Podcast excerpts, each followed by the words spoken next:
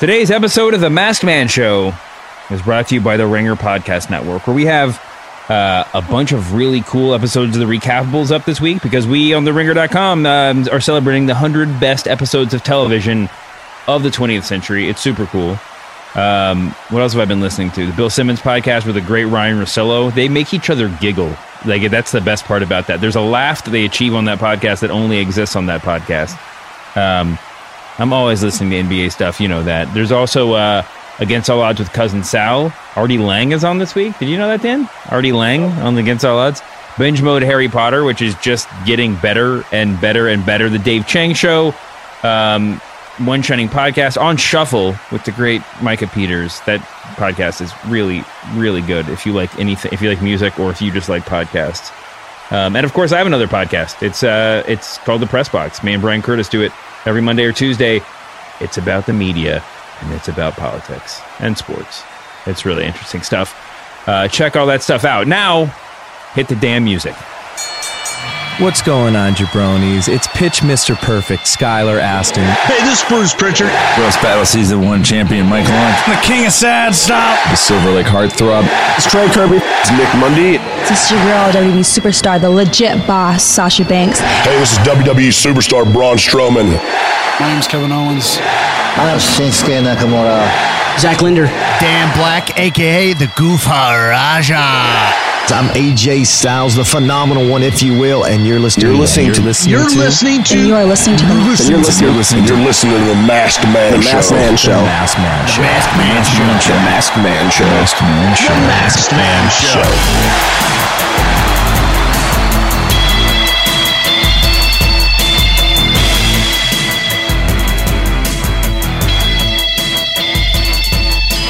Welcome to the Masked Man Show.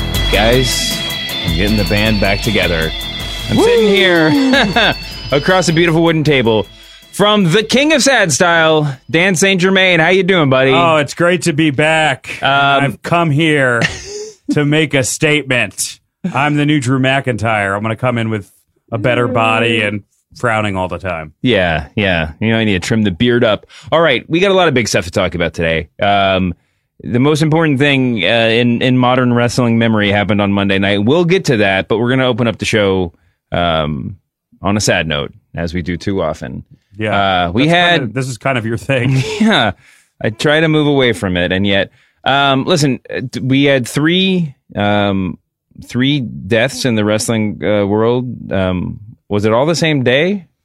I think the news the news broke, broke all the same yeah. day. It was over the weekend. Um, I believe. Yeah, I would get. I got a lot of vague texts and kind of Yeah. thought it was all Nikolai, and then found out Brian Christopher, and then way too late found out about Brickhouse Brown. I think that a- that's the yeah that's kind of the order of things. um, Nikolai Volkoff, who was one of the great, um, sort of like stock character villains Foreign of our heels. youth. Yeah, uh, passed away. He was he was at a ripe old age.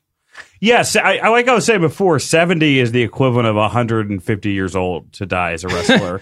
I mean, it really is. When I hear like Nikolai Volkoff died at 70, I was like, oh man, he won. That's like the biggest championship to win. Yeah, If you're not, you know, if you're not dead in your 40s as a wrestler, you fucking you made it. Yeah, I mean he he's he had he had a hell of a run. And certainly like by the time he um Oliver Lee Bateman wrote about it for the ringer.com, really nice, really lovely piece. He uh I uh, Nikolai was like such a part of our childhood. Um Hulk Hogan's Rock and Wrestling cartoon, you know, I mean he was always he had always had a huge presence on those early WrestleManias, all that kind of stuff Yeah. um it was all like it- it's funny because we think about him i mean we talk about him as being a foreign menace as a child i had very little concept of like geopolitics right? And so on, on some level you're learning about this like you're learning about things only your parents your parents talk about after you go to bed by watching wrestling and on, mm-hmm. on another level it's like I don't know if you would say that like people like Nikolai helped end the Cold War, but it certainly just like made our generation only understand think- it as comedy. I doubt wrestling has helped with any social movement. No, no, no, no. Uh, or any any sort of uh, any sort of international. Uh, I just mean by the time it trickles down to like jokes you're telling to kids, Yeah. then the whole thing is so implicitly implicitly ridiculous that that's sort of it's over. Maybe yeah, I don't know. I mean, like, I mean, like right, my, right now, I'm going through all the Americans, so I'm like, well, it's not the TV show. yeah, which is terrific. Um, so, oh, it really, it, it probably wasn't over during No, the no, time, no. but I will say that like the greatest testament to Nikolai Volkoff is Alison Brie's character in Glow. Yeah. she is Nikolai Volkoff. Yeah. Nikolai Volkoff wasn't the first evil Russian in pro wrestling. He actually wasn't even the first Nikolai Volkoff. Weirdly, there was like I there's another guy, another guy who like barnstormed in like the 50s who was named Nikolai Volkoff. But weirdly, Nikolai Volkoff is indeed our Nikolai Volkoff's. Like it is a family name. So I, I don't know how it's Wait, like so that was his dad. no no As far as relation. No no no. The other guy the other guy was an American dude and then or a Canadian dude. I forget which one. But then um yeah, Josip Perj- uh, who is our Nikolai Volkoff, like Volkoff was like a family name, and Nikolai, I don't know, Nikolai came from something, or Yeah. you know, uh, it could have come from a lot of historical figures. Um, so yeah, that was strange. But he was, so he wasn't the first guy to play an evil Russian, No, and he will be the last guy. but he's not. And he, yeah, certainly. well, he not. may be the last guy as long as Linda McMahon is in the Trump administration. Yeah, it is sort of then- interesting. Yeah, then maybe when she's out, they'll start doing evil Russians again. But it's funny that we had that he got a run against Hogan. Iron Sheik obviously dropped the belt to Hogan. Mm-hmm. But by the time that I was cognizant, and I'm older than you, they were a tag team, and it was just sort of like a you know evil foreigners like Yeah. like you know grab bag. Yeah, yeah, and uh, you know it was that slow style of professional. Ladies and gentlemen, the lights just went down in the. Well, we got motion sensors, and I feel like the ghost of Nikolai Volkoff just prevented us from commenting about his unfortunate passing. no, but we, we've got emotion sensors. I, I tell you, whenever I hear like wrestler discovered by wife in home, I'm like, oh, this guy did a good job. Yeah. This guy made it out on top. Died in his sleep. Thank God. He gave a lot Uh, to the wrestling community. He was always a fun legend to come back. he was, he was. And then you he know, got he got his he got took- his face turn. He was a, Yeah. he was a, he was we remember him as a heel, but he got his little all American baby face turn. yeah. Um, And he kind of was wearing Ryan Gosling's dra- jacket from Drive. you know, later on, it became kind of a stylish. Dude, I gotta say, jacket. I gotta say, he wore some. If you can just Google old vintage Volkoff pics, some of his gear was just fantastic. Just like the Yeah. CCCP t-shirts and like the USSR like uh, turtleneck that he wore. Yeah. I'm sure at the time I remember them looking a little bit, a little bit, you know, junky. Well, they were kind of corny then, but now you go to a thrift store in Los Feliz. Oh my and- gosh! Don't even go to a thrift store. Like you would go. I mean, you would pay good money for like that USSR. Well, maybe not, but you. But that's the sort of shirt that you, You would pay. pay upwards of a hundred dollars for something like that. Um, hey, when you Google image search Nikolai Volkoff, the first thing that comes up is the art from the Ringer piece. Fantastic. Nice plug over someone's death, David. We're doing a podcast about it. All right. um, um, the next uh, the next name that we got to mention is Brian Christopher, aka Grandmaster Sexay of Too Cool, uh, Jerry the King Lawler's son.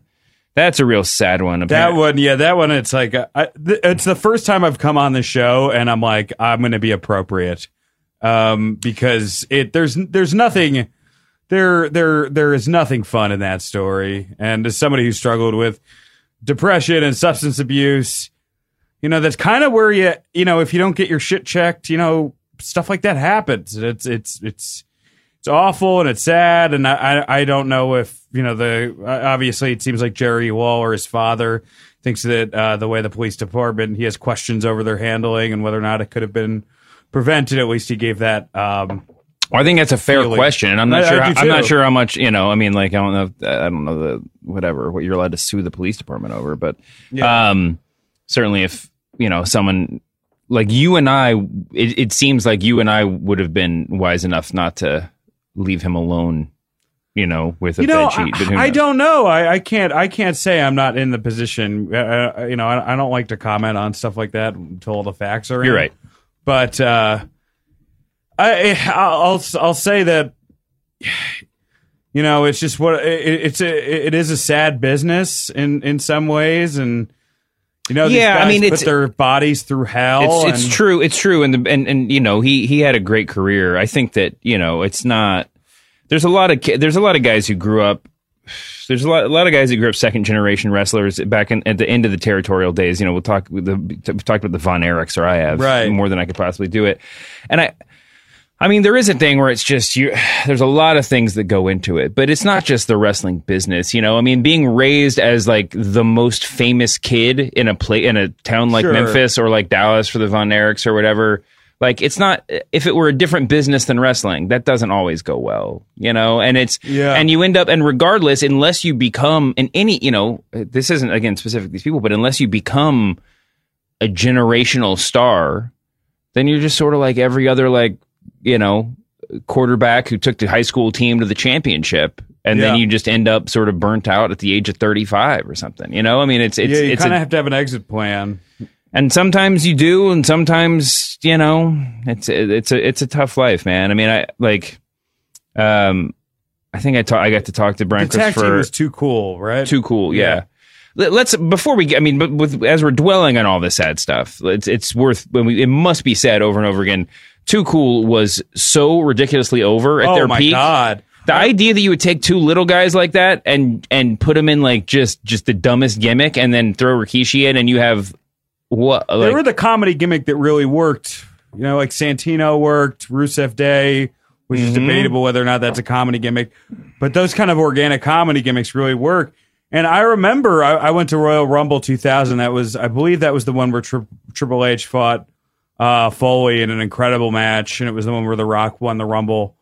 Um, but you know, they, they they were so over. They were like they were as over. I mean, they were as over. The pops they were getting at that time were at least Seth Rollins pops now.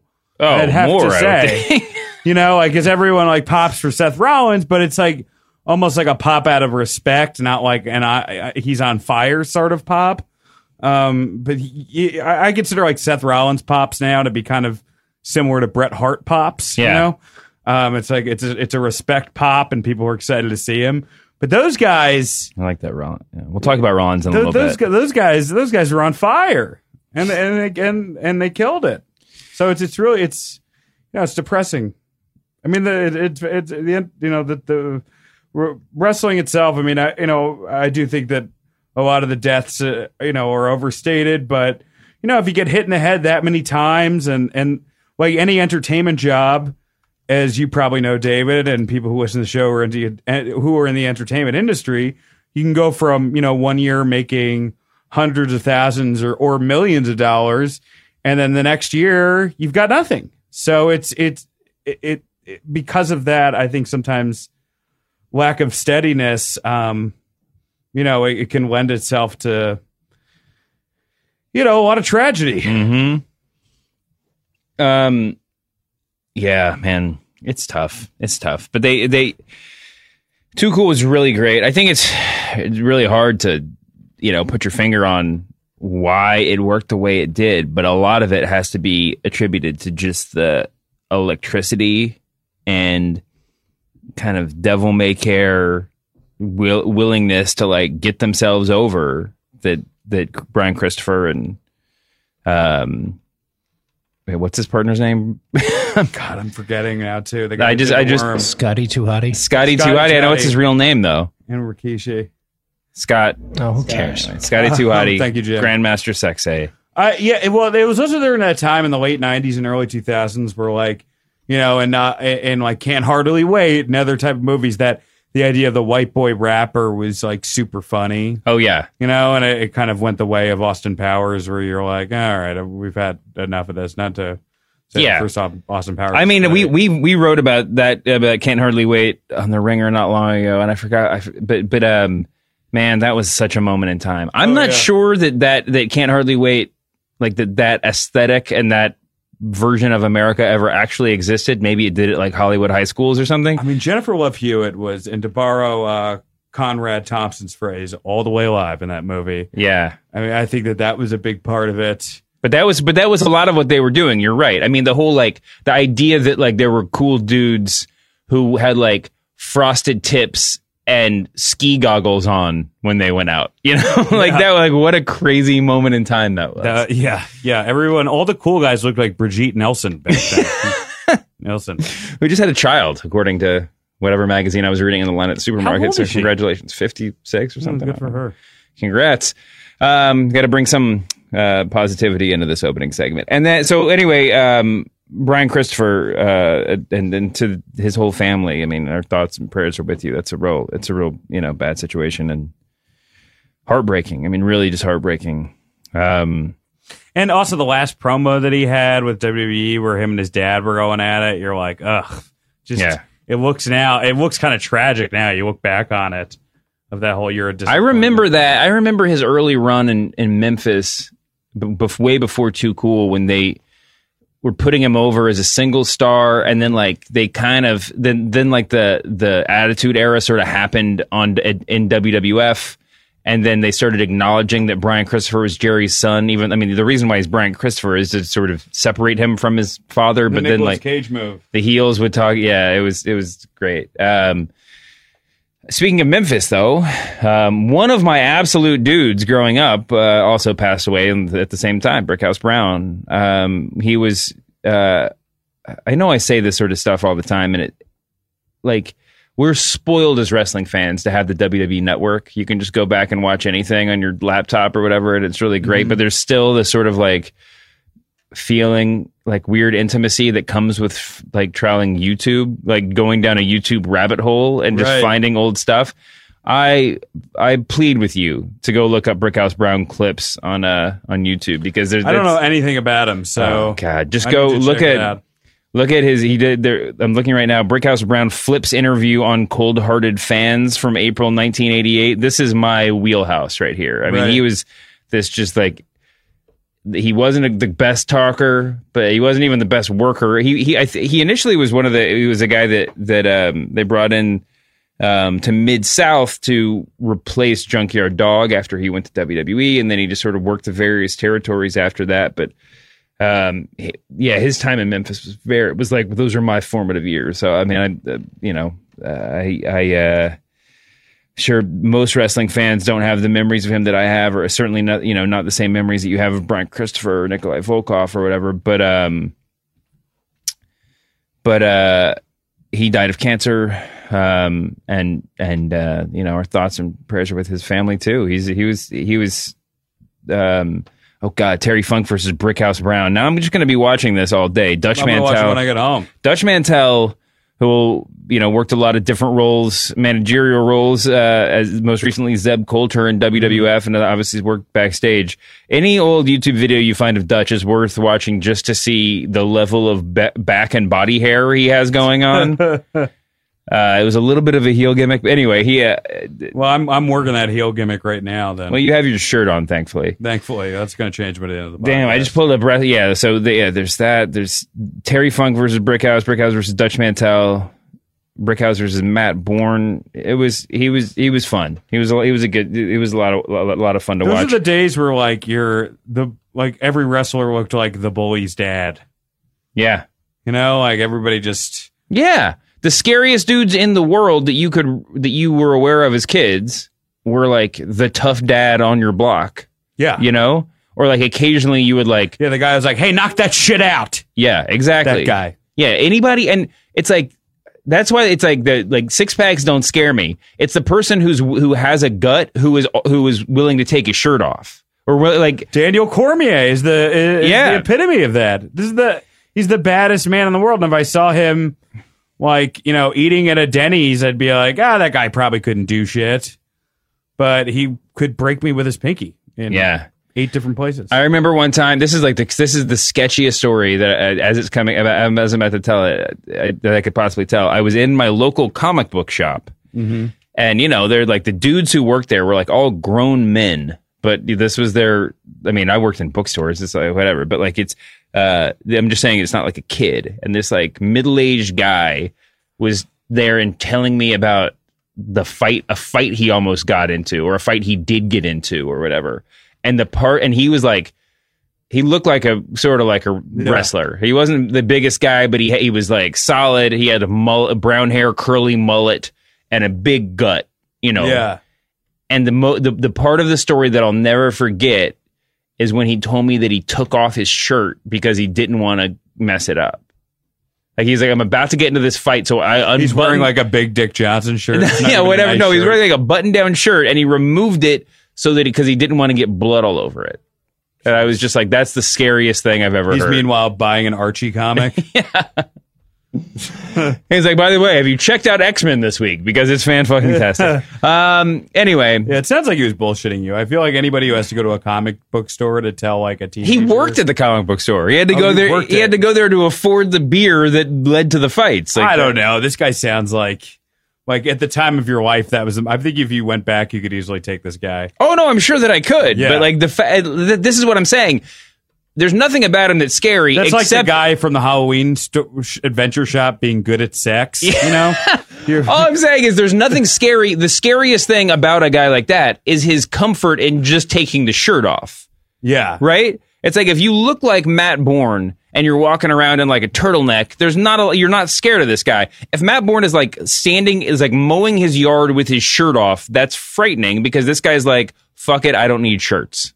Like that's in, that's Yeah, implicitly terror There is also something about like because you know I'm overweight and my girlfriend's so pretty and like well, well and you know like there's something about like like one of the one of the like for me the biggest wins is when we walk outside and she looks great and I look like shit Mm-hmm. and then like I get all those like I get like a guy will check her out and then they'll look at me and they'll be like what what the f- Yeah. how the fuck did you pull that off we get it, Dan. You got a girlfriend. yeah I know Yeah. Hey, you got a you got a fiance are we allowed to say that Yeah, sure.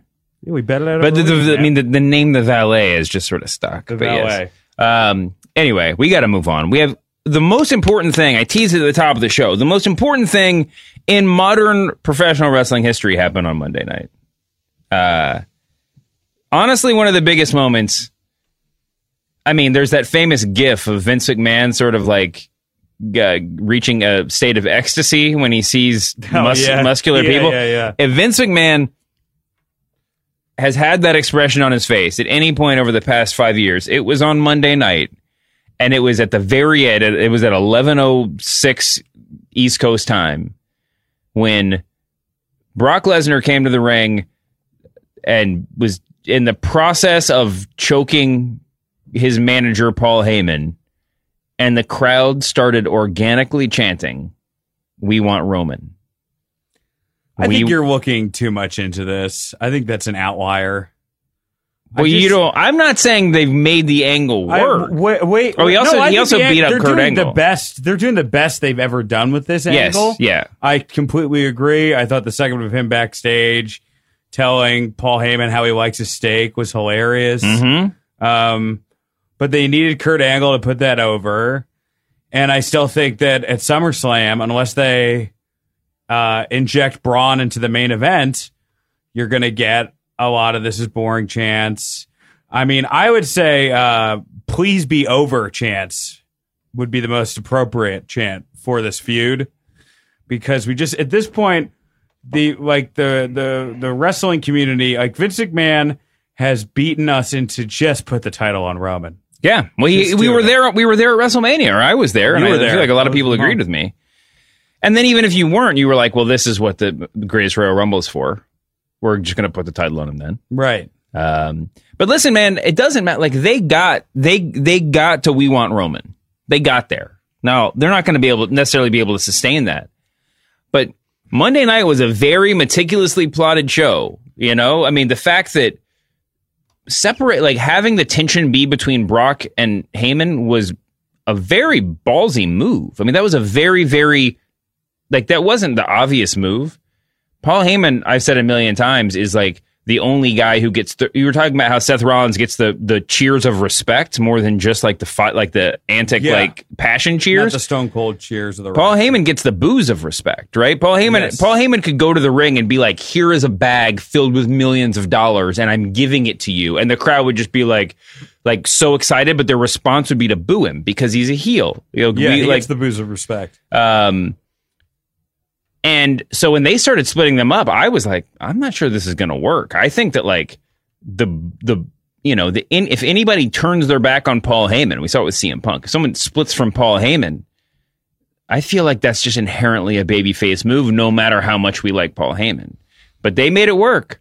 They made it work. I mean, I think the only way you get that SummerSlam crowd to pop, um, if if they don't interject uh, inject Braun into the main event, and I think that having Kevin Owens win would be would also not be a, a great move, like having him pick up the money and then cashing in later in the night. I, you don't like that? I don't know. I, I feel like it's been done so many times before. But if Kevin Owens or Roman Reigns were to like, here's a way to book it. Right? Is if you have Kevin Owens uh, somehow, uh, you know, win by disqualification from Braun Strowman.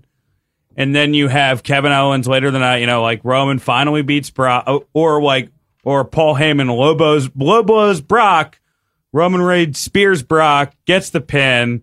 Um, it'll get a, it'll get a, it'll get a pop like it's over. And then you have Paul Heyman and Roman, uh, like looking like Paul Heyman's going to give Roman an uneasy handshake. And then Kevin Owens comes in drop a power bomb, and then Owens and Heyman are together because Heyman's Heyman's not like um, uh, Bobby the Brain. Heyman works better with a good talent. Yeah. So Heyman with Kevin Owens would work because they're both good talkers, mm-hmm. just like Heyman and CM Punk work together because yeah. they're both good talkers. And I, I you know, I, I, think that you need to have or Ronda Rousey, somebody that's already over. Heyman works with. He doesn't. He doesn't so we're not great. we're not doing Curtis Axel 2.0. No, we're not doing Curtis Axel. We're not, even though uh, I really like Cesaro, we're not doing that. Um, but I think that a stable of. Because for I me, wish they brought back if they brought back the Dangerous Alliance, it'd be so badass, man. It would be badass. I mean, just or not. It doesn't even have to be the Dangerous Alliance. I'm not a mark for old names and old gimmicks, but just like yeah, let them have a few people. I would say, you know, what I would do is eventually turn Ronda heel, so you could get a big WrestleMania match between Becky and Ronda I feel like everyone says Charlotte and Ronda's the way to go, but the the babyface pops that Becky's been getting right now, mm-hmm. especially last night, you know, she's able to kind of deliver that vanilla Daniel Bryan promo and make it mean something. Yeah, I mean that's what I was actually works with her. I was watching Tuesday, and we'll talk a little bit more about the about the whole SmackDown crew. But the I was watching with the valet, and uh, she was like, "I don't like Becky normally, but I understand that like I understand what's appealing about Becky. I understand if you're like." A kid, yeah, or a young girl specifically, or like whatever. But then, and she was like, but that said, like she really was into her last night. Well, like, Charlotte works better as a heel still. Oh, we're so, getting there. We're getting okay, there. Well, getting and there. I mean, sorry. we're no, we're getting there I'm in storyline, and we're, we'll we'll get to that. We'll get get to that in a second. Um, but so anyway, they uh, just to, I mean, I just wanted to point out that the "We Want Roman" chant is what they've been get trying to get to for so long. They made a lot of hard. I mean, the you know turning Brock and Heyman against each other, bold move. Having Brock show up and then refuse to go out in the ring, you know, again, counterintuitive, Yeah. bold move. I get, I get why they're doing it. I mean, I, you understand it all. And then the whole thing about Heyman being having two contracts with Brock and with the WWE, and that being the source of of Angle's Yeah. power. Like in an in in a in an if it had gone wrong, we would have all been complaining that that was just a dumb thing that they shouldn't have had to explain and execute in the same show. There, I mean, they they they pulled it off. They did a good job. Now, if they can keep this going for another couple weeks, I don't think they will, and I think that not only I, I agree that it was very well executed the entire Raw, but it almost feels like Robert De Niro and Sharon Stone's marriage in Casino. yeah, Like we were like, oh, we finally married her, and in the end, it leaves with all the money missing and somebody in a hotel room. I'm still. I still James think the Woods. biggest. I, I still think that the biggest where you wanna be. mystery. I still think the biggest mystery or the most interesting storyline going into SummerSlam is what match. What matches Brock Lesnar going to be willing to work? And I don't mean he's going to be. you mean after SummerSlam? No, at SummerSlam. I don't. I don't mean that he's going to be sandbagging necessarily. I don't mean that he's going to try to screw Vince and like you know not be willing to do it. But there's a limit to what he. You know, we keep I keep bringing it up, but the last time he was going back to UFC, we got that terrible WrestleMania match with Dean Ambrose because he just didn't want to put himself put his body at risk. You know, and then we he doesn't he hasn't been working long matches in general there is that looming question is like i mean i presume he's already reconciled himself to going out on his back I mean, I think that Brock. I but mean, but who knows if I'm Brock Lesnar, what do I want? Right? Um, the ufc and, belt and uh, what I think I want is. Yes, I want the UFC. I think I just want money. I don't think there's any way that guy's going to beat Daniel Cormier or whoever's the Yeah, UFC that's a good heavyweight champion at that time. There's just no way, especially if he's drug tested. Um, Well, I mean, the, we don't need to talk about UFC. The one thing he has on Cormier is like a, a lot of size, you know, and that didn't help Stipe, but that's but like that's a big deal. there's no way Brock Lesnar beats that dude. There's just no way. I, I think you're probably right, but that's a big that's a big size difference. If there was like a UFC champion who was, or not UFC, if there was a guy who like worked out a lot at an MMA gym who was like five feet even, you would have a shot against. Him. He's also 41 and has had one UFC fight in the Cormier past is like, 39, but you're right. Okay. Anyway, back to the fake fighting. Okay, well, I'm saying if if the way, the way that I would like if I'm Brock Lesnar and I'm thinking in terms of my pocketbook, then I think you have some sort of run in with either Heyman or Kevin Owens, right? And Yeah. then you have, and then just as that's happening, um, you have Daniel Cormier jump out of the audience, like punch Kevin Owens in the face. Oh, I see. Then Roman spears Brock, wins the title. So it looks like Dan. So Roman wins fair and square, but it still looks like Cormier. It sets up Cormier and Lesnar for UFC. That would be for me if I'm Brock, and it would be something that would get the fans to pop too. And I, and I do think that. I mean, I think Triple H would love it. I don't know about. I can't really put myself in Vince's head, um, but that for me is a way to make both. For him, that would make the smartest sense. Yeah, I agree. But there's, you know, a lot of pride at play and everything else. Uh, that guy feels pride though? Like I think he just wants a check.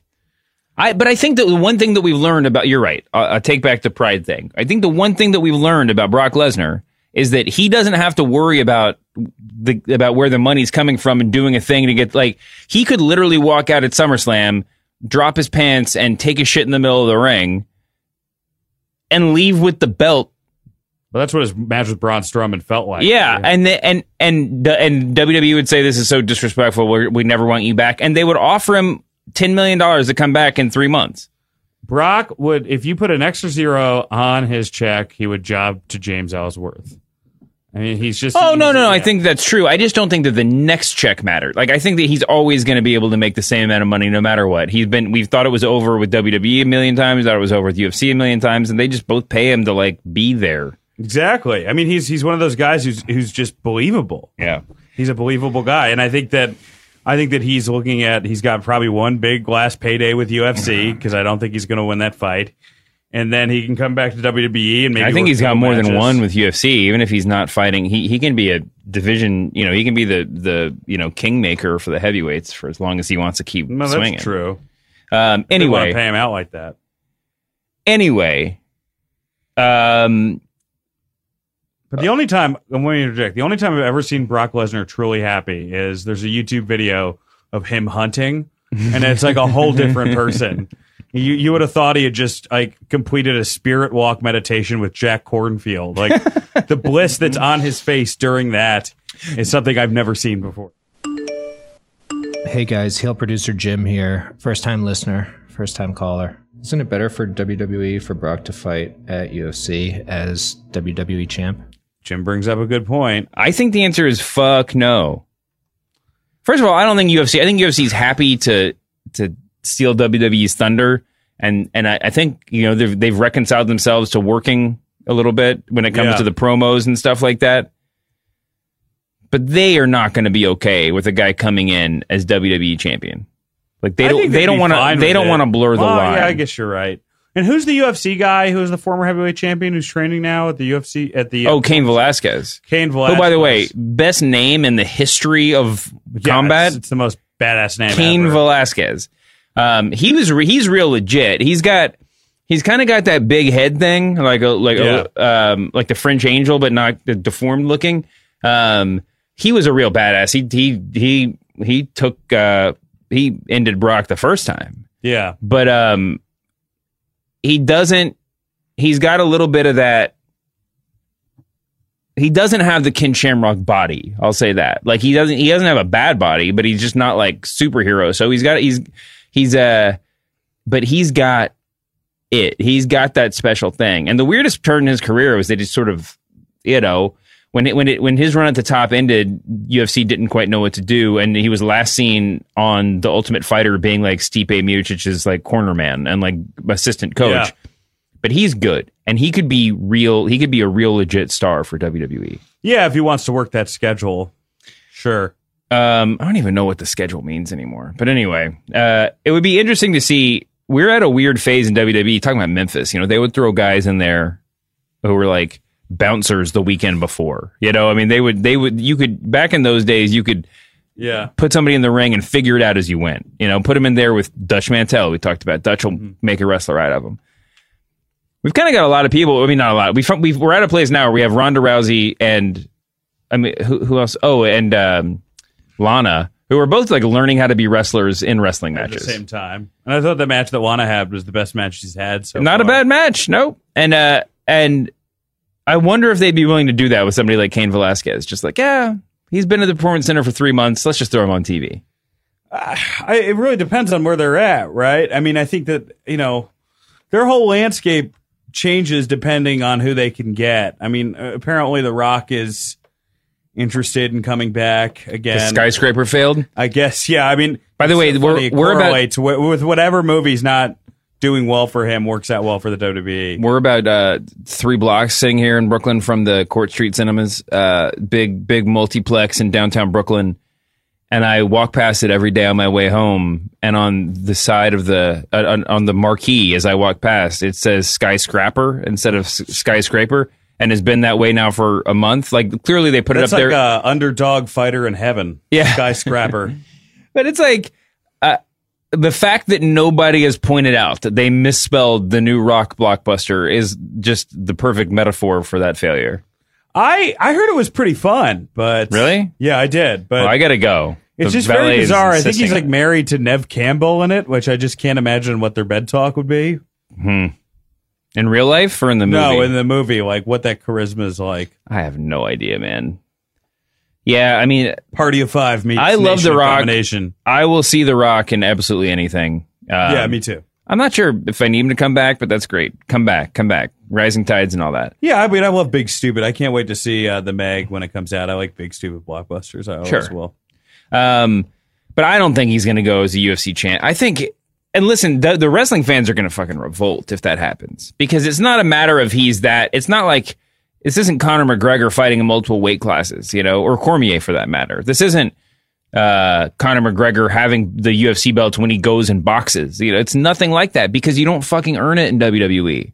As soon, if he if he win if Brock Lesnar wins at SummerSlam, every fan there is going to be like, "Oh wait, the WWE creative team has decided that the best angle is for this guy to not wrestle and hold the belt and take it to this UFC show for the sake of mainstream crossover." I think that you can't. We're going to have it- to get another belt. I think you can't do it because there's a good chance he loses that fight and it makes the WWE look terrible. Yeah, and yeah, yes. So you're so you have so little confidence in your own product that you're giving a that you're that you're letting a guy go into a fight with a 20% chance of winning just for that even if it was true that it would give you mainstream cred and it's not true just for this for that that that 1 in 5 or less shot that he might win it's worth it no that's just a bad look it's like Yeah. fuck you to the fans anyway All right, sorry I asked. Jim, um, is there anybody else? Is there anybody else in the studio that could just take over for you as you just walk out? Into, I wish. you could just walk out into traffic right now. um, sorry, I didn't mean that. That Arby's on Western. Listen, most depressing Arby's ever. Oh man, yeah, well, that's where the the the uh, staff of Baskets worked for a day to promote the show. Oh, they did. Yeah, that's awesome. Um, yeah, we've got. Okay, so let's move on. Oh my God, this has nothing to do with wrestling, but I just saw in my work Slack that Warner Brothers has is rebooting Alf. I guess that's needed. Yeah, I mean, come on. Of all the stars from our childhood that literally haven't aged a day, I mean, let's just get Alf out there. Alf's great. Who voiced Alf? I don't think it was anybody famous. Bring that guy back. Give him a run at UFC. Um, Paul Fusco. Ah, the great Paul Fusco. Actually, that name means something. Yeah, he's a he's a puppeteer, a voiceover artist. Um, I guess does puppeteer go before voiceover artist, or does voiceover artist go? Before? Oh, Fusco puppeteer? created Alf, of course. Puppeteer and voiceover artist. He might be a puppet. I guess he just goes as I created Alf. Like if you're hitting on a if you're hitting on a girl at a bar, do you what what what's cooler, voiceover artist or puppeteer? I think maybe it depends on the bar. Uh, voiceover artist is definitely like safer. Um, you never know. Um, my favorite thing about puppets, I got to write about this. My favorite thing about every puppet is the pu- like a puppet fad lasts for a certain amount of time. Yeah. And the puppeteer has happened with the Muppets, has happened with all the puppets from like our parents' childhoods. The puppeteers spend their entire careers, like lives after that, trying to make the puppet work again. They're never like, you know what? Like, I had a good run, but I'm going to move on to other projects. I'm going to go get a different job. I'm going to try to be a voiceover artist. You know, like, what, whoever it is, they're always just like, they, they want, they're just trying to find new ways to like shoehorn the puppet gimmick into a I- new yeah, thing. I, I actually can't imagine a scarier scenario for a woman than going back to the bedroom and this guy has this puppet in the corner and she looks at the puppet and he just says, I just can't make it work. I can't make it work. I should not be setting you up for this. I mean, that's that's what gets you into an AA room the next day if you're the girl. That's You're like, fantastic. I, I, I, I, my rock bottom uh, was the guy who controlled Grover. okay. I had a whole Kukla Fran and Ollie bit, but I'm going to save that for a future episode. Okay. All right. Um, I want to go through and just like the, the the happenings of Raw and SmackDown, um, and uh, and to see how excited we are. We're we're a few weeks away from Wrestle. I mean, from uh, SummerSlam. Biggest party of the summer? It is the biggest party of the summer. I'm going with David. David's giving me a ticket. Um, I hope that's hope, true. I hope so. Uh, if not, I'm going to be fucking sadly standing outside the Barclays Center. someone will someone will take pity on you. and is invite you usually what I do on a Sunday night anyway. Yeah, it's a pretty normal thing to do. All right. Um, Brock Lesnar, Roman Reigns, we talked about. How are we feeling about Baron Corbin and Finn Balor right now? All I want you to do is just to tell me excited, not excited, I couldn't care less, or like, did they actually, or did, is this actually a wrestler that I haven't heard of? Neutral to slightly excited. Um, I think Baron Corbin's outfit is weird, sort of silly.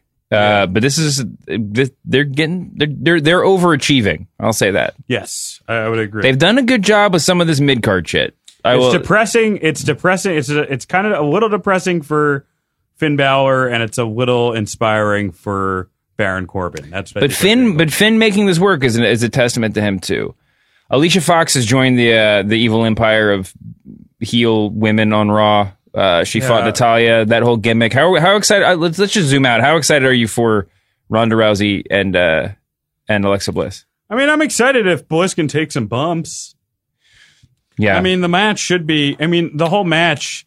What you? I think you have to have the lights just went down again. Yeah, it's, I And told you. Nikolai Volkoff was not happy about that either.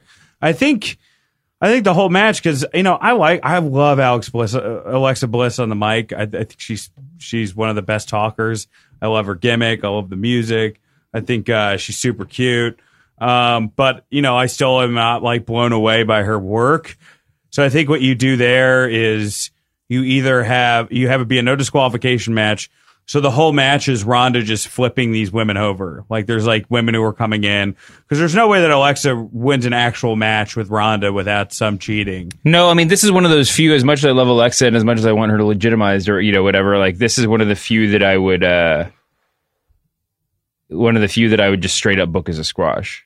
Yeah, I would. I would book it as a squash or a screw job. And at this point, book it as a squash. Have Ronda win the title at SummerSlam. We're setting up for a like her going up against I think the only go ahead for her going up against what like what, whoever the top SmackDown at uh, WrestleMania. female wrestler is. At I think that the only argument against the squash is that Ronda still is that Ronda got so much has got you know gets such a good pop just from like being a wrestler.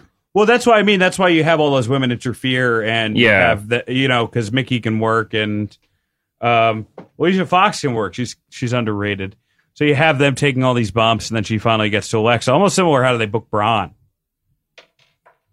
Yeah, I wonder if they bring in the other four horsewomen to uh to fend off some of this crew. Yeah, would be a good like that'd be a perfect little Brooklyn pop. Um, but yeah, I'm I'm I'm I'm I'm into this. I'm into this. They're it, it- it's not. I mean, they're they're doing this part very deliberately, and so I'm I'm excited to see how they play it out. Um, Bobby Lashley and Elias are apparently.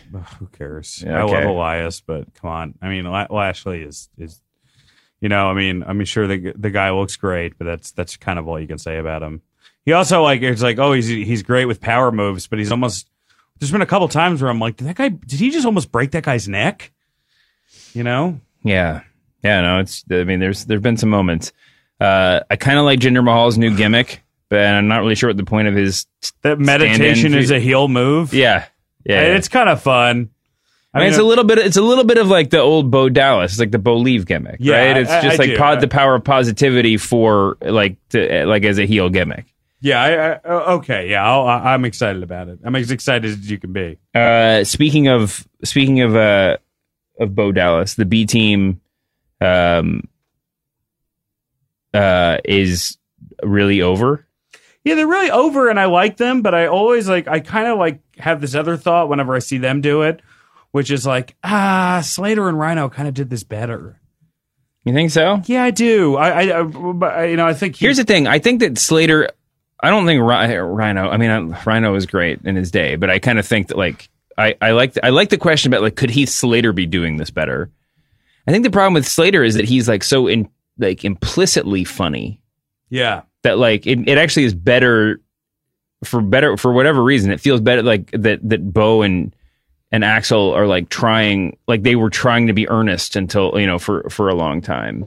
I mean, I, I just and they're sort of bad actors. Well, they're sort of great actors, but they don't have that same just like comedic brilliance or like you know that you- just jumps off the screen that Yeah, and I'm not. Su- I'm just not super excited about the Raw tag division. I thought I'd be more excited when the Authors of Pain came in, but I think it's that Randy Orton problem that you always talk about when they show up in actual WWE ring. You're like, oh, they don't look as big as I remember. no, them. it's like it's like two in Tazes are in a tag team. Yeah, Um, yeah, that's what it feels like. Yeah, speaking of them, if you watch the if you watch the Hulu uh, special ninety minute episode of Raw, you wouldn't even know that um that the Apollo authors of pain were still were being booked, but uh but but Akam lost to Apollo Crews on Monday night. Yeah, that's Uh, never a good look.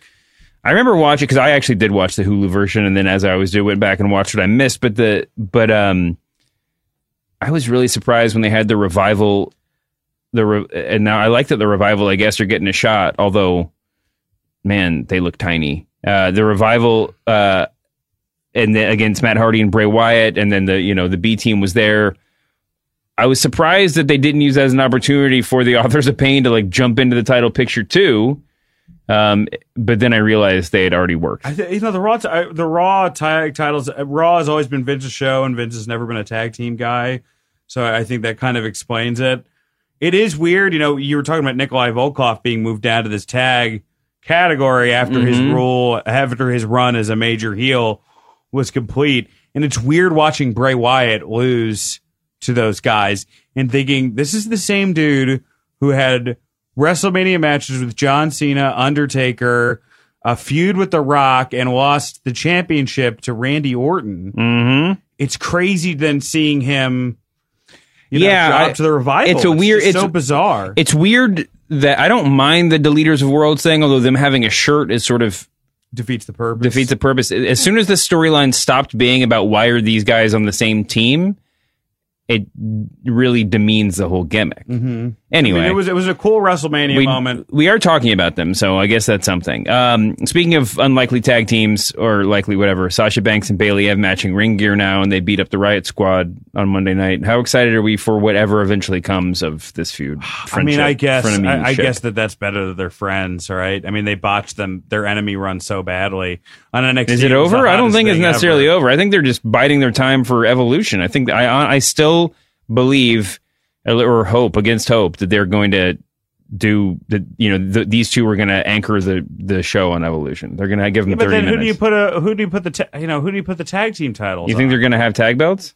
Yeah, I think they're. It's. I, I, I think they've already talked about a women's tag team Oh division. well, maybe I just I, I'm sure I just missed that. yeah, Uh, but no, no, I think that they'll be in the. I think that they'll be. I think that they will be a team if they have a women's tag division. Um, I think that they're an obvious fit, but I think that I think that that's still the storyline is still ongoing. Um, do you know who the um, the last WWE tag team champions were? Do you know? The, well, actually, there were only ever five tag or? WWF. Oh, the um, for for female tag team champions. Yeah, they they vacated the title in 1989. Was it, was it the it wasn't uh was it the Killer Bees or no, No, no the women's. women. No, yeah, women's. Uh, it was the was it was it. the Glamour Girls, That- Leilani Kai and Judy Martin were the last champs. They uh they won the titles from uh, the Jumping Bomb Angels. That- I was thinking Jumping Bomb Angels. Um, and Velvet McIntyre uh, and first first the Princess Victoria, then with Desiree Pe- Petersen were the previous or the first two was the first two title holders. Um, anyway, women's tag team belt. Let's do it. I'm very excited about that. Now I want to talk first. We got to get out of here. Actually, we've been doing this for a while, but I really the whole point of this conversation was to talk about Seth Rollins and Drew McIntyre because I was watching them We on Monday night. SmackDown on this. I know we're gonna get there. Uh, Jim said that we can go for an extra two hours. Um, yeah, I'm sure Jim doesn't have a gun in his mouth right now. yeah. Uh, the so we were talking about. I was I was ta- I wanted to talk about Seth and, and Drew. I was wa- when I turned the the show on on Monday. I watched some of it live, but this was on, and I think that your mileage may vary on Seth Rollins and where he goes on Mount Rush, work rate Mount Rushmore, but in my mind, Rollins and and Drew are sort of like kind of the standard. Like they're both. I don't know if standard bearer is the right word because Drew hasn't been around that long, but they're both very whatever the modern WWE style is right now. They're both Drew McIntyre and Seth Rollins are that. Yes, I agree. They're both. Neither of them are the reason you show up for like a PWG show. Yes. They're not. I mean, Rollins, some people do think Rollins is that on that level, but I just don't think I it's. think he I think he could work that. Oh no, level, he certainly he certainly could, but his to WWE style. Yes, his WWE the WWE version of him is just a couple of degrees slower. You know, whatever. I love the guy. He's a great worker. He's not, you know, the young bucks out there or anything. No. Um, but but all this is to say they're both really really good. Uh, and I kind of I kind of think of them as being just sort of like the the the best possible version of like what WWE like the WWE's norm right now. Here's my question though. It might it probably sounds like I'm shitting on these guys a little bit backhand like a backhanded compliment, and maybe I am because here's the point of this. The Attitude Era is what WWE always looks back at as like the glory days. Fans do too, a lot of times because we were we were raised in that era. Right. How many Attitude Era wrestlers? How of the how many guys were were better workers than Seth Rollins or Drew McIntyre? Attitude era. Attitude Do you Era. call Do you count Shawn Michaels? yes. I would say Shawn Michaels. Yes. Agreed. Uh, it depends on. It depends on. I mean, do you do you, do you count Foley? I think Foley's an interesting argument. Eh, because of you know what he was able to do with. He could his tell a story and all that kind of stuff, and so could The Rock, and so could and Steve Austin was was obviously yeah, not- I mean, those guys are in a different. I mean, I mean, at the time, you know, Austin after the broken neck, is he was telling a different type of story. yeah. Um, Taker at that time wasn't where he was, you know, at WrestleMania 25 with Shawn Michaels. No, but you can make a case for Taker too. All the whole point of this is to say Rollins and McIntyre You had know, a, early Triple H before he turned, you know, when he had that Rock match with SummerSlam, that Uh-huh. ladder match, that Yeah. during the How to Hell, he was very good then, and I, I think that he kind of more adapted to more of a main event style. You know, right around WrestleMania 15 when he turned heel, Mhm. uh, and I just don't think that's as exciting to watch. Although I think his work as a heel now is the best he's ever, the best he's done probably since his blue blue blood gimmick. Yeah. I mean, I really enjoy him, but he hasn't been doing that with any sort of consistency for No. a while. All that is to say that that Rollins and McIntyre had a hell of a match on Monday night. I really enjoyed the hell out of that match. It was very, very good. They they have really good chemistry. Um and they're both very, very good at what they do. But it's like some of those moments you just take a step back, take a breath, and you're just like, I'm watching a match between two guys who are better than anyone I ever watched. That I literally anybody I'd ever like. Mac, who, who McIntyre is the lesser of those two guys, although he's so big. He's like he's he's a crazy freak. I guess McIntyre is the lesser of those two. McIntyre is literally better than any than any wrestler I ever saw work in my entire life until I was like 25. Right. I, mean, obviously I- Dusty Rhodes and Ric Flair and what I think, Shawn you know, Michaels and whatever. Raw but, has really been carried by him, Ziggler, and Seth because they're all such great workers, and it almost kind of reminds you of that Intercontinental run with Razor, Shawn, and Diesel. Yeah. you know, where it's like that was kind of what you were tuning in for. yeah, Razor really- Razor at his peak in WWF was um man, I wish we got more of that But that he was he was very very good. Very good. And uh, yeah, I mean I don't know if he's an underrated worker. He's probably an appropriately rated worker. All right, on to SmackDown. We're just going to run through some names. We got to Mhm. get out of here. Um, the bar is back. The bar Your favorite tag team. I love the bar. Actually, I love the bar. I love the Usos. I, love, the, New Usos. Day. I don't love the bar. I, I like the New Day. I I'm getting. Uh, I think they're great. I I wish they would do something a little more, but I'm also like I have the I have that feeling too, where of like I like them as people so much. I want them to make money, and I know the, The most. bar. Yeah, no, I don't. I mean, I don't really know. But New Day, I like them as people so much. Oh, yeah. that I want them to make money. So I'm like, all right, this really isn't for me anymore. It's for kids. So I'm, but I'm glad they're getting paid. Like I don't know if they turned heel, like what would happen. So I'm always like hesitant to be like, hey, do I really? But I do. Th- I wish they just. Uh, I, I wish they became a little bit more serious than they're doing. But yeah, they're all Here's what they need. The greatest. Here's my fantasy booking for this right now. Whatever happens at SummerSlam, I guess the winner of this is going. So the bar is going to the. Wait, does the bar take on the New Day to see who's going to face the Bludgeon Brothers? yes, please, please, let's be done with the Bludgeon Brothers. I love Luke God, Harper me too. But it's like you have such a phenomenal tag division now, especially with Sanity there.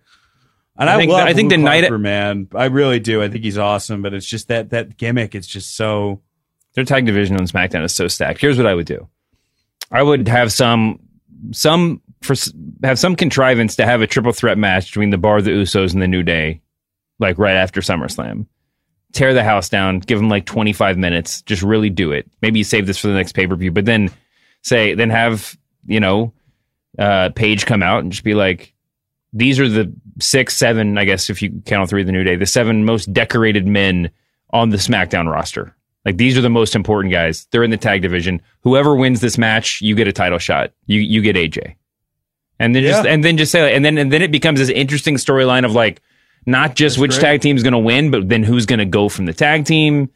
I mean, I think, uh, or even like a Biggie Samoa Joe match Oh, would God, be be good. Would be really fun to watch. Samoa Joe was great on Tuesday too. How excited are you for Samoa Joe AJ Styles? I am. I love that promo. People online were saying it was a little weird, but I, you know, I thought it was cool. And Samoa he can't really go with the un- I'm the unstoppable guy anymore because he's been stopped a couple times. Yeah. So I, I like the angle they took. Samoa Joe can like I would I would listen to him order from the Wendy's drive-through. I'm sure you. There are plenty of times you can do that. Sure, that's not a hard ask. He's great. Do you remember Stone Cold ET? Is that what it was called? Yeah, yeah, that was great. Ah, what a great gimmick.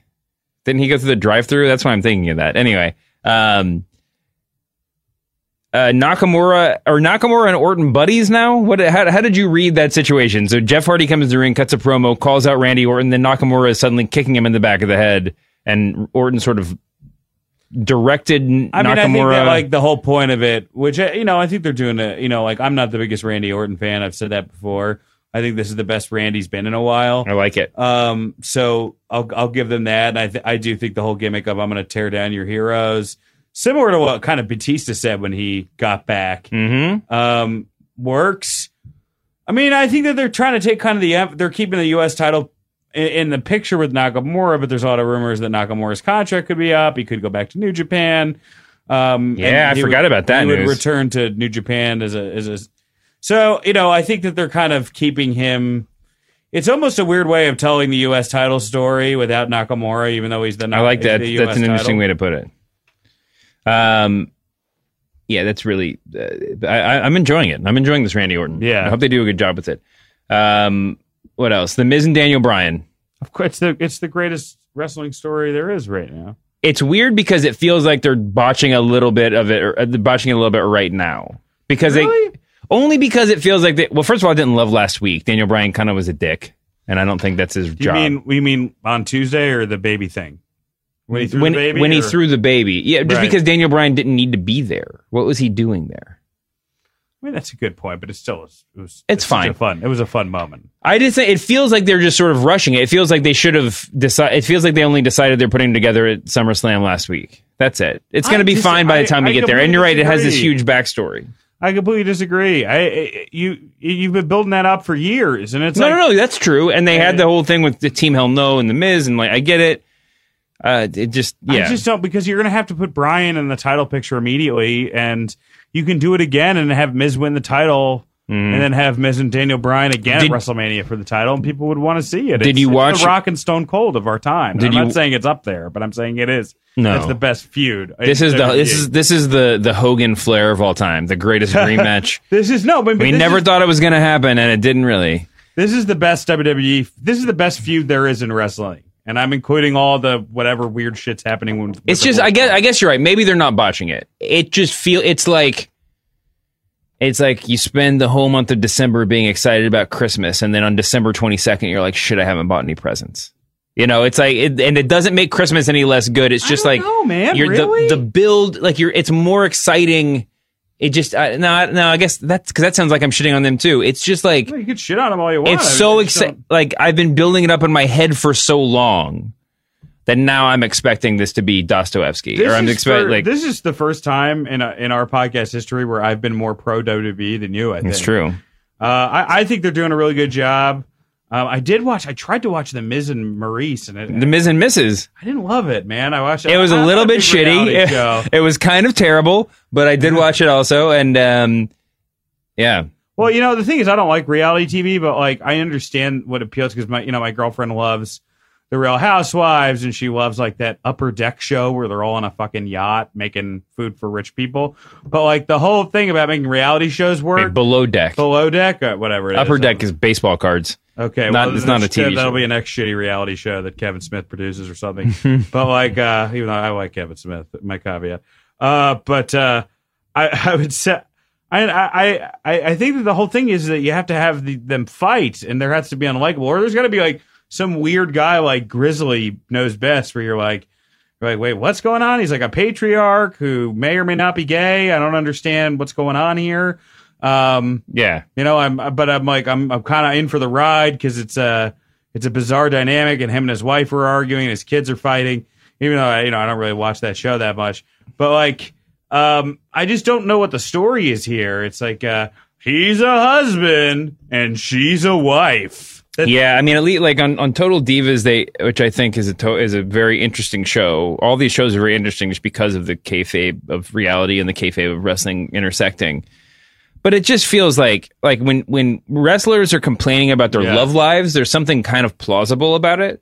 But when the Miz is running around backstage because Titus O'Neil told him his wife was going into a labor into labor because of a bad game of telephone, it just doesn't feel like we know how Miz runs when he's being when he's when he's faking it, and that's how he was running backstage. Yeah, and I also like the reason the total uh, Bella's kind of works is that Cena's like kind of a dick on it. You know, like you actually get a heel Cena. I actually think Miz and Maryse, show. Miz and Maryse are the best parts of Miz and Mrs., which sounds kind of obvious, but like just watching him just be a goof and her being just like, you know, throws up hands in confusion is I don't know. great. It's just it's just kind of weird to watch. Like you're like, oh, this is a functional relationship.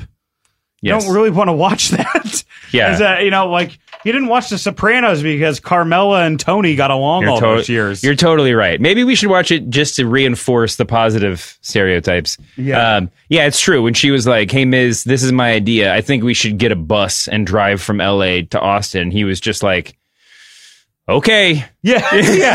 Or that moment where it's like it was like the the baby photo shoot, and you're like, okay, I see where the drama is going to come. He's going to like miss the shoot, and it's going to be a whole thing. But then he gets there on time. It's fine.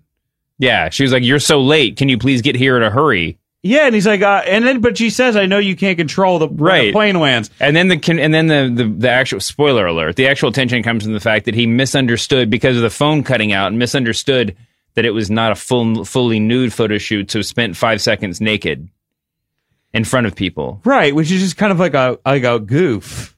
It's not like a reality show. and it's not like a real thing that will ever happen. to Yeah, it's totally overproduced. You could just sort of yell from the other room, like, "How naked do you want me?"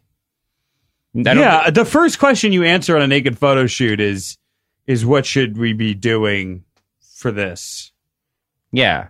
Especially for and also for someone who walks around in their underwear as like a way of life, it just seemed a little bit.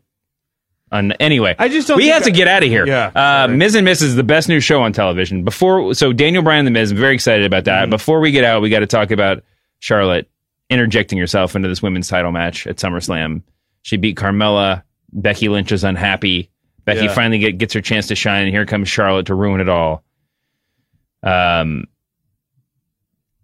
are we replaying the Sasha Banks Bayley thing? Or are we just is this just a, a coincidental parallel? Are I we mean- excited about this? I'm actually very excited about it. I'm excited about it, and uh, you know, all three. You know, I think Carmella's improved a lot.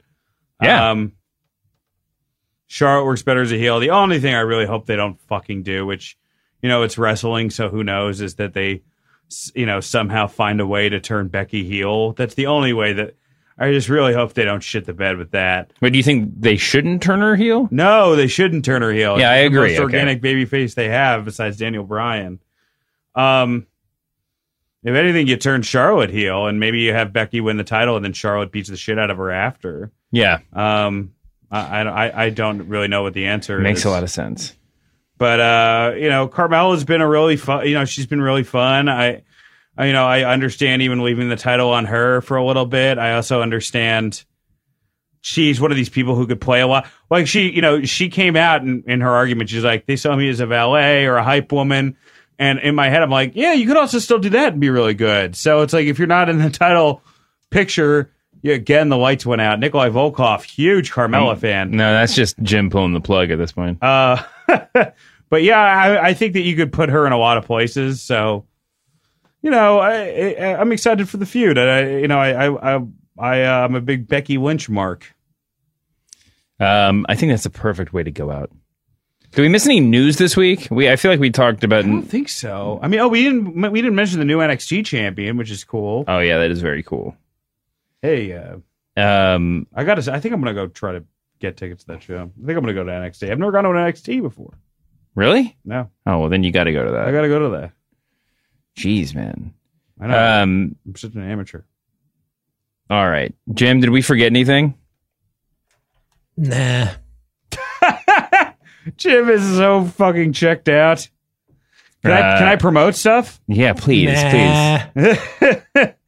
Well, if this comes out in the next two hours, will it? No. Yeah, it should Okay, be out two- in two hours. All I'll right, turn in it two around for you, hours. Dan. For you, Dan. If- oh, thank you so much. In Brooklyn, in two hours, we will be doing. I'm going to have my pre-album release party at Union Hall. I'm going to be doing a set, some very funny comics, Tim Dillon, um, Evan Williams, uh, Sam Ruddy, Rosebud Baker, and a surprise guest who's way more famous than anyone I just mentioned, and uh, one of the best comics in the country. Um, she or According he or she will be there tonight. Mhm. Uh, so please check it out. It's going to be a lot of fun. And uh, I'm going on tour this weekend, tomorrow night. Uh, this is going to be August 2nd. I'm going to be at the DC Draft House. August 3rd, I'm going to be at the Punchline in Philadelphia. Uh, uh, I'm going to be at Otto's Bar uh, on Saturday um, in Baltimore. On Sunday, I'm going to be in Frederick, Maryland at the Cellar Door. And uh, next weekend, I'm doing a whole Massachusetts run, including Laugh, Laugh Boston. And most importantly, my album comes out August 10th. No real winners here.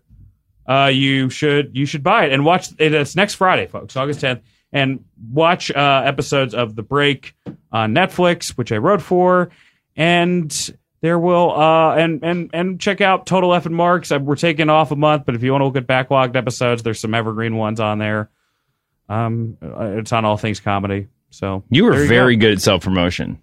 Well, you got to be DS Germain on Twitter and Dan St. Germain on Instagram. I am at David Shoemaker on Twitter, and I tweeted for the first time in years on Monday night. Was so dr- I saw that. so compelled uh, by by the "We Want Roman" chant that I had to get back on there. I'm going to try to tweet more. Twitter's fun.